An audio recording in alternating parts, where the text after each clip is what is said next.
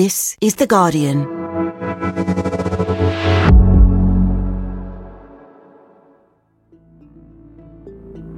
Today, the rise of anti-Semitism in the U K.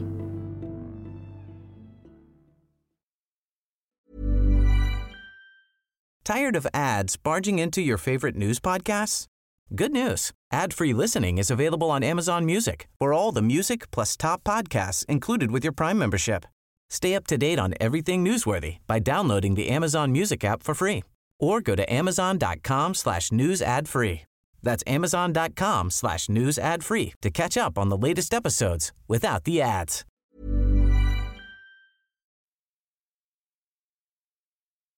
A warning before we start. This episode does contain strong and offensive language.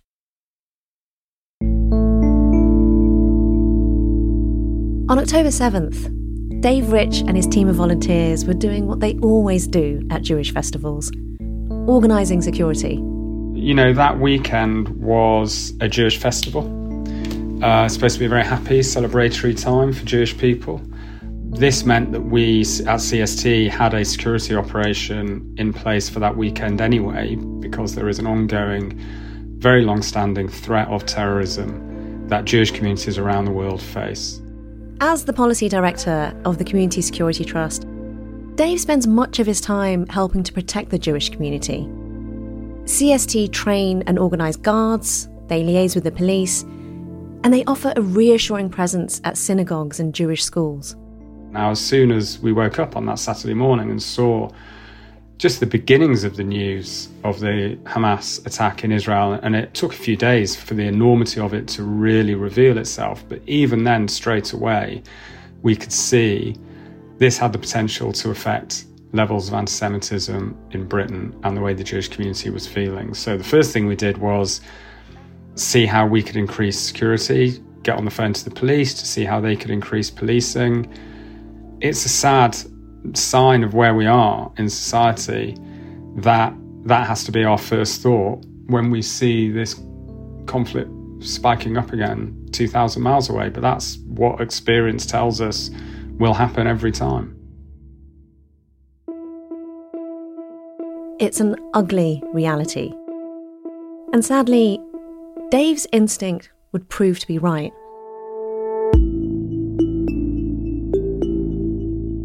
Nearly three weeks on from that attack, two thousand miles away, and with the ongoing Israeli government's bombardment of Gaza, the impacts of the conflict are being felt here on British streets too.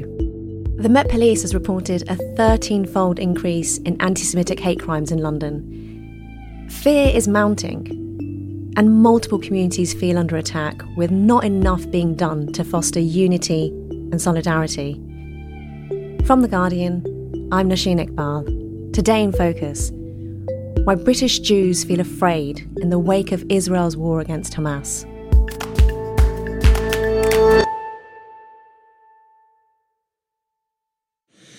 Dave, can you tell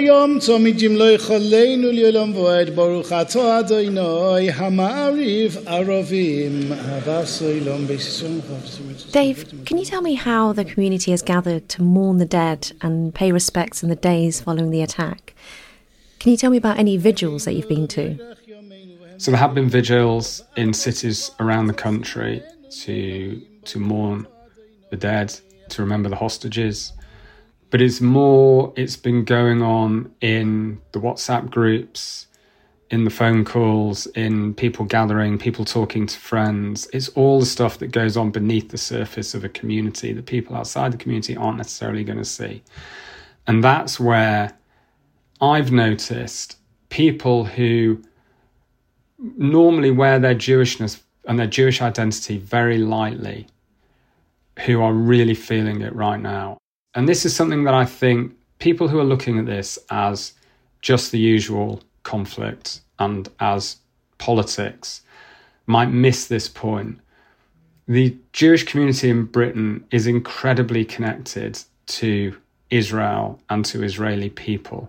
And that's not a political statement. That's a statement of peoplehood. We're a small community, maybe three hundred thousand Jews in this country. maybe sixteen million Jews worldwide. Around forty-five percent of Jews in the world now live in Israel. And pretty much every Jewish person in Britain has family and friends there. We all either have lost family or know people who've lost family or know people whose family or friends have been taken hostage. It's a very, very personal, close tragedy. And also the, the stories that have emerged about what Hamas did have revived, I think, generational collective memories. You could even call it generational trauma. You know, most Jewish people in this country came here between one hundred and one hundred thirty years ago from Russia, where there were devastating pogroms. And if you go back and you read the contemporary accounts of the pogroms that our great-grandfathers fled, great-great-grandparents, sorry, fled, they read as very, very similar to the stories that have come out of southern Israel. And people really feel it in the community in a way that it's not like previous rounds of conflict for British Jews. It's something very different. My name is Jo Grose, Chief Executive of the United Synagogue, and it is my solemn duty to welcome you to this evening of Tefillah in solidarity with the people of Israel. Thank you to everyone who has helped to put this evening together at short notice, and especially to C S T for keeping us safe.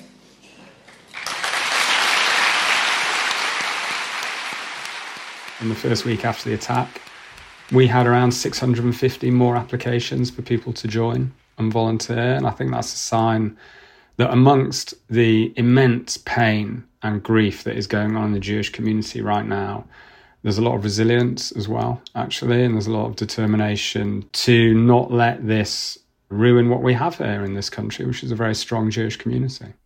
There is that resilience, as you say, but it's also clear that the community hasn't had the space to grieve. I mean, at the Community Security Trust, you record and publish data about anti-Semitic incidents across Britain. What have people been feeding back to you over the last few weeks? I mean, it's it's through the roof.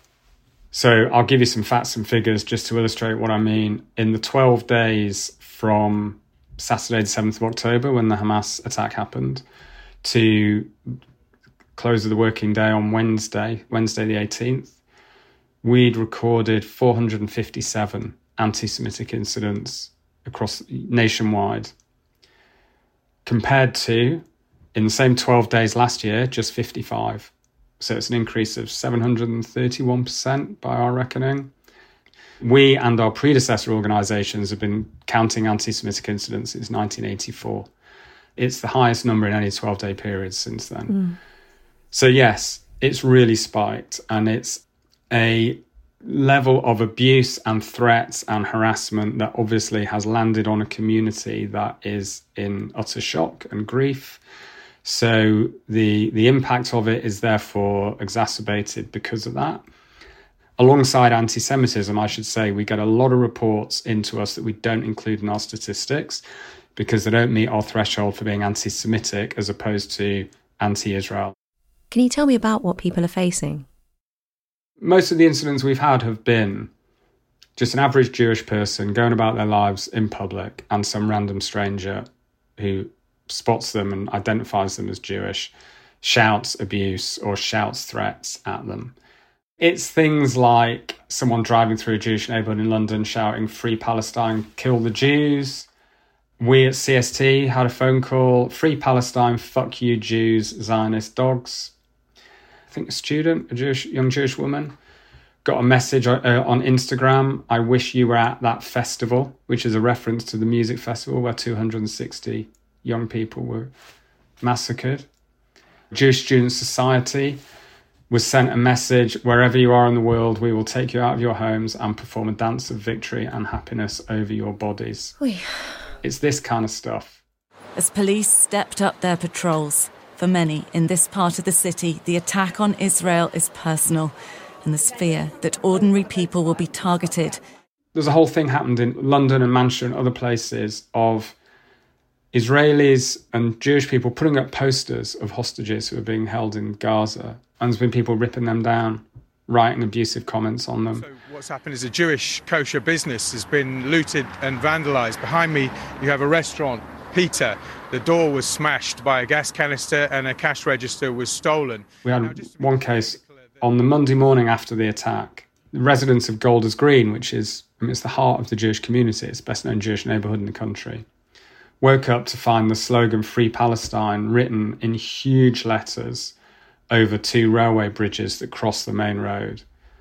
And, I mean, it was very clearly, it's directed at British Jews. It was an attempt to intimidate the Jewish community. And I look at this and I think, you know, put to one side the impact of that on British Jews. What does that do for the Palestinian cause in this country? To take things that should be, you know, Free Palestine is just a political slogan. I know there's a whole debate over where the criminal law stands on things like flying Palestinian flags and, and these chants and so on. And, and what I'd say is this. The people who are using the symbols of Palestinian nationalism and of Palestinian rights as weapons with which to intimidate and harass and threaten Jewish people are not doing their own cause any favours. Because it's things like this that make Jewish people frightened of the phrase Free Palestine and frightened of a Palestinian flag. And that's where we are now in this country. And it's because of the way people are using it. And have there been any reports of violence? I have to say, thankfully, thankfully, not many of these incidents have involved violence. And the ones that have involved violence, nobody's been too badly hurt. It's mostly verbal stuff, it's graffiti, it's online. But, you know, you imagine the impact this has on people's sense of safety, of belonging, of willingness to show the fact they're Jewish. The number of people who've told me that right now they are hiding the fact they're Jewish. Maybe they wear a baseball cap instead of their kippah, their skull cap. Maybe if they have a Star of David necklace, they put it inside their shirt, not their T-shirt, not outside.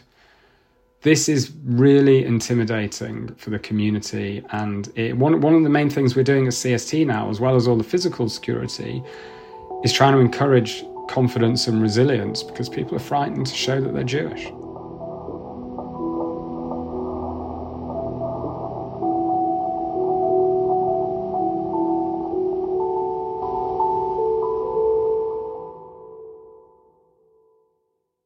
Dave, in the last couple of weeks, the government has announced extra support for the Jewish community, and I wonder if you've been bolstered by that support. Have you had any additional funding to help with the work that you're doing?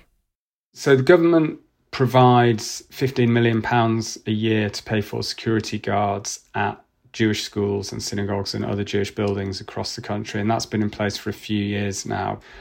It's a fund that we at C S T administer on behalf of the government, so the money comes into us, but we don't keep it and we don't provide the guards. It pays for Jewish schools and synagogues and other buildings to hire guards from commercial security companies. Now, the government have provided an extra three million pounds between now and the end of the year as a top-up to ensure that extra guarding can be provided because the fifteen million pounds doesn't meet the needs. It can't provide for a guard at every synagogue every time they're open and every school every time they're open and the, and so on. And this top-up amount will hopefully do that. And is the community reassured, reassured by that and by what the government's been saying and signalling generally? I mean, how are people feeling?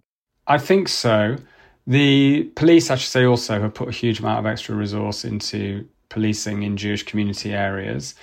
And, you know, that kind of support is very important. I'm determined to ensure that our Jewish community is able to feel safe on our streets. There is no place in our society for anti-Semitism, and we will do everything we can to stamp it out. And where it happens, it will be met with the full force of the law. I should say the statements from the opposition have been as strong as they have been from government. I think the support for the Jewish community from across what you might see kind of the authorities, all the way up to including the royal family and the king, made a very powerful statement, is really, really important, kind of wrapping the community in a, in a very warm embrace. No formal statement from the king on the current conflict, but strong words from his spokesperson, saying His Majesty was appalled by and condemned the barbaric acts of terrorism.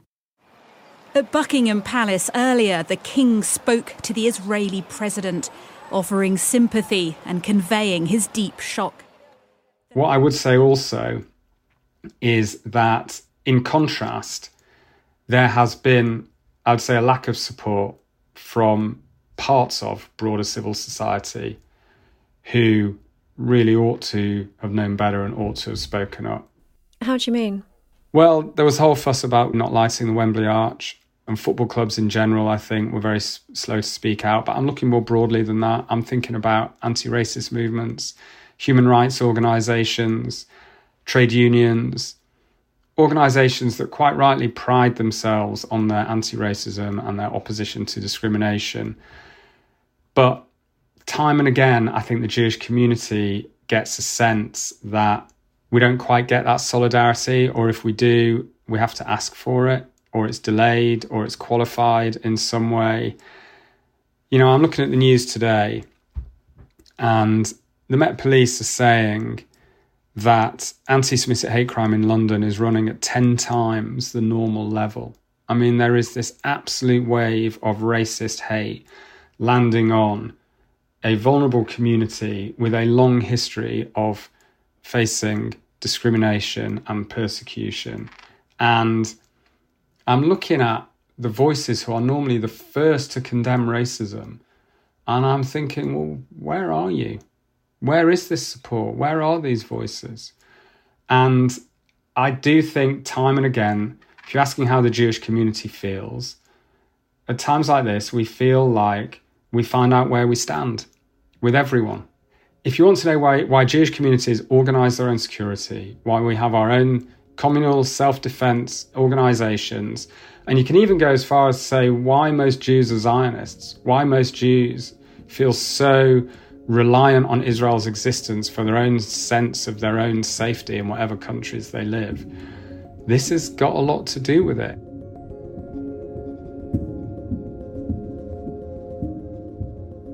Coming up, what would solidarity look like for the Jewish community?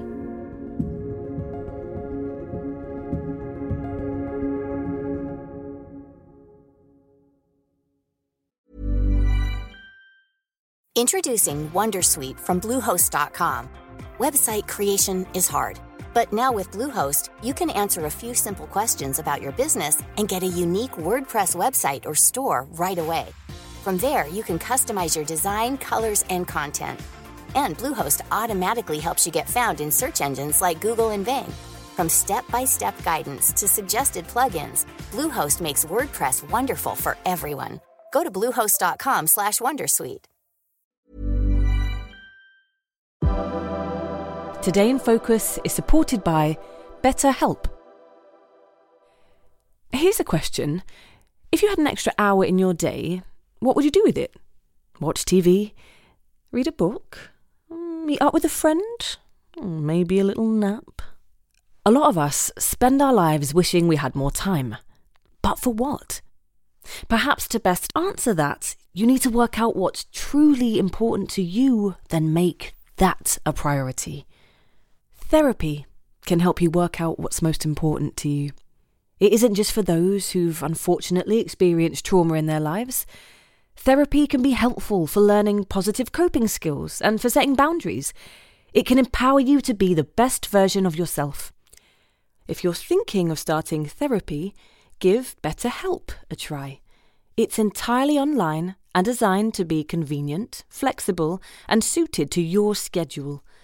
Just fill out a brief questionnaire to get matched with a licensed therapist and switch therapists anytime for no additional charge. Learn to make time for what makes you happy with BetterHelp. Visit betterhelp dot com slash today in focus today to get ten percent off your first month. That's BetterHelp, H E L P dot com slash today in focus.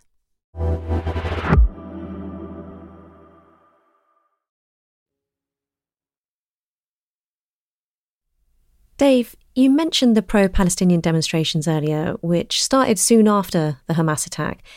And obviously, as the weeks have gone on, people are really upset and they're expressing their right to protest as Israel continues this ferocious attack on Gaza. We expect there'll be many more protests to come. What do you make of them? Look, let me say from the outset, I've got absolutely no problem with people protesting in favour of Palestinian rights and highlighting the issues and the problems that Palestinians face in their daily lives. And I have absolutely no doubt that daily life for ordinary Palestinians in Gaza right now is absolutely hellish. And, you know, that kind of ordinary protest and ordinary politics, I have no problem with. And I think most people in the Jewish community have no problem with. Where I think we run into really quite serious issues and things that really frighten the Jewish community. You know, on Saturday morning, you had, as we've said, an absolutely horrific terrorist attack on Israel by Hamas that killed, we now know killed, you know, twelve hundred, thirteen hundred people. By Saturday afternoon, we knew it had killed a few hundred at least, and certainly mainly civilians. And on that Saturday afternoon, a protest was called to be held outside the Israeli embassy on the Monday evening. And by that stage, Israel had barely got going in its response. The Israeli army was still trying to fight Hamas terrorists in Israel who were holding hostages in their homes in Israeli villages and, and kibbutzim. And what was that protest for then? You know, it was, it was, and, and, and I, I mean this in a very literal way, it was to celebrate what they saw as a victory against Israel. And I know people who were there, and they said the mood was really joyous. Maybe they didn't realise it. Let's give them the benefit of the doubt. Maybe they didn't realise that's what they were celebrating. But that's what it was, and that's how it looked to a lot of people in the Jewish community. And then, you know, the machine that organises these big demonstrations kicks in, and we had big ones in not just London, but Manchester and other towns and cities last weekend. There will be more this weekend. And I think a lot of people in the Jewish community look at this and think, well, there's not many people on these demonstrations acknowledging Israeli pain, acknowledging Jewish pain. I completely understand everything you've said about how the community feels under attack, and of course it does, and how it feels abandoned and it feels alone. But it, it's quite interesting because I hear those same things talking to Muslims. Like they, they will also say, we feel under attack, we feel abandoned. And I wonder if there is actually any dialogue happening between these two groups. I can only talk from, certainly from C S T's perspective. So we work very closely with an organisation called Tell Mama, which supports victims of anti-Muslim hatred. Uh, they do a parallel job to us in that respect. And we've been in very close contact over the last couple of weeks. Tell Mama is run by a Palestinian woman called Iman Abu Rata. And there have been times where I feel actually she understands how we're feeling better than anyone. We've been in so many meetings over the last two weeks with police and politicians where literally we've been side by side explaining how this conflict is affecting our respective communities. And as you say, saying the same things. And on a personal level, I've sort of clung onto that as a real shaft of hope. Dave, it's been so heartbreaking to hear the accounts of people living here, and I wonder if you, if there is a way that you think people could show solidarity, what would that look like for you and for the community? What would be reassuring? If you have Jewish friends or Jewish neighbours or Jewish workmates, ask them how they're feeling. The number of people I know, my Jewish friends, who have told me two things. Firstly, how lovely it was for such and such a person to reach out to me. And secondly, people complaining that nobody has. And so in the same way, I mean, it is about grief. And in the same way that when someone loses a loved one, no one really knows the right thing to say. But there is no right thing to say apart from just, how are you feeling? I'm really sorry. And that's enough. And it will mean the world to people. It really will. And the other thing I would say is we're now in the midst of a conflict that is involving an enormous amount of suffering and loss of life and pain and anguish and all the messy, complicated politics that goes with that, where every potential pathway seems like a bad option. And, you know, navigating through that is impossible. And all I would urge people to do if you're involving yourself in that, is don't lose sight of the humanity on all sides in this. You don't need to rip down pictures of Israeli hostages in order to support Palestinian rights, because there is humanity on both sides. And please just keep that in mind in whatever you're doing politically. That's what I would ask for.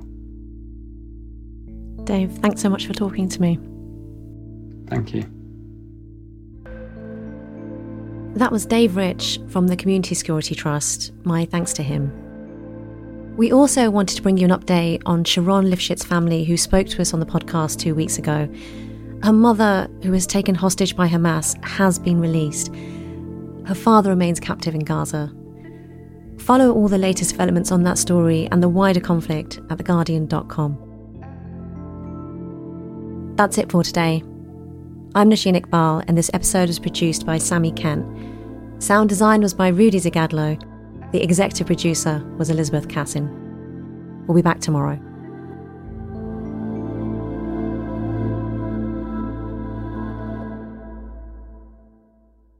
This is The Guardian.